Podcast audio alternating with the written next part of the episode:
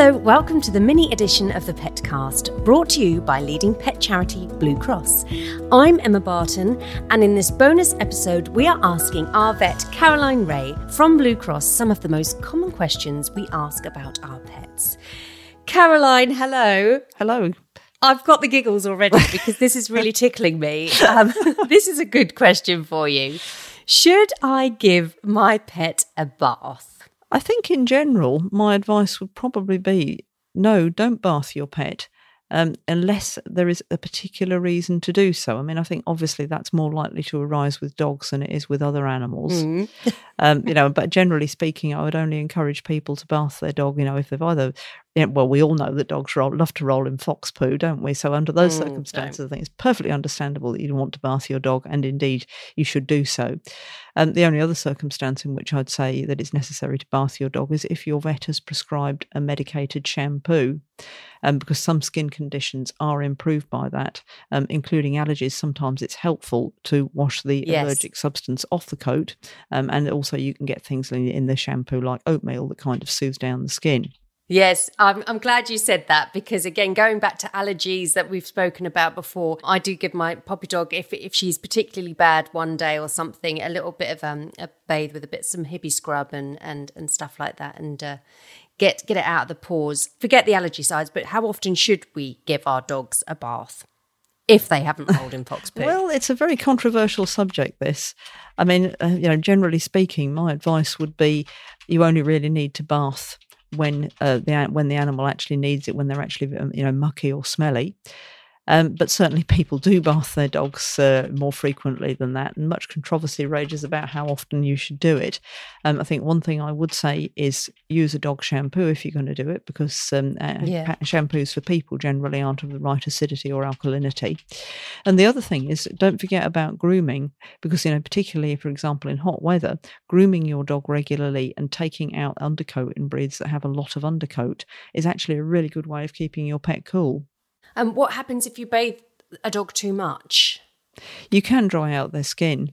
Um, so yeah. you know they've got they've got natural oils in their skin in their skin and get onto the hair coat and keep it nice. So you know I think in moderation in all things. You certainly don't want to be bathing your dog every day. No. Is there a best way to bathe our dogs? I mean, I stick pops in the bath, but well, it depends on the dog, doesn't it? I mean, some dogs are terrified of water. Um, and what mm. you want to try and do it is, you know, you try, want to try and do it in a quiet, calm, and relaxed way so that you don't terrify the dog and make it phobic. Um, I mean, I think if your dog's fine with the bathtub, that's great. But a lot of dogs find a bathtub a little bit scary because of the fact that it's slippery. It can be noisy if they're scuttering around with their paws and trying to and trying to keep their balance. Um, so mm. we would say, you know, at the very least, well, with all sorts of tips you can give. One of which would be to get your dog used to it initially by feeding your dog in the bath before you've even got any water yep. there. Make sure Good. that you have a, a nice mat that's going to grip and keep it still so that they're not going to be, you know, clattering around and sliding everywhere. But the other thing is to consider using the shower or having them outside on the lawn with a hose. Um, but obviously, you know, don't turn a hose on full blast and point it at your dog. Start with no. a trickle of water and then gradually work your way up through the dog. Yeah. You know, perhaps start from behind and just get your dog used to you know the, a slow, gentle, relaxed approach. Yeah, and I guess maybe starting early if you have them from a young, maybe. Yes, I mean, if you, yeah, exactly. I mean, I think, and I think you know, probably probably younger dogs are more inclined to get into messy stuff anyway than uh, older dogs. so yeah, I think starting early is a good thing to do. Final question: um, We should never bathe a cat, should we, or a smaller animal? I think with cats and smaller animals, it should really only be dictated by need. And I think if you're, I mean, obviously cats can get into all sorts of scrapes and fall into stuff. Um, you know, and if that happens, it's always a good idea to talk to your vet because by licking stuff off their coat, they can poison themselves if their substances, you know, like you know, oil or something like that. With smaller pets, if you're having to bathe them regularly because of the fact that they're soiling themselves, you need to start asking yourself about why that's happening. Is it because of the right. fact that your pet is arthritic and can't turn around to groom itself as well as it used to? And I guess the same also applies to cats. You know, if they're regularly getting soiled, then you need to you need to think about the reasons why that could be happening and talk to your vet. Thank you for that advice, Caroline. Amazing. As always, thank you so much.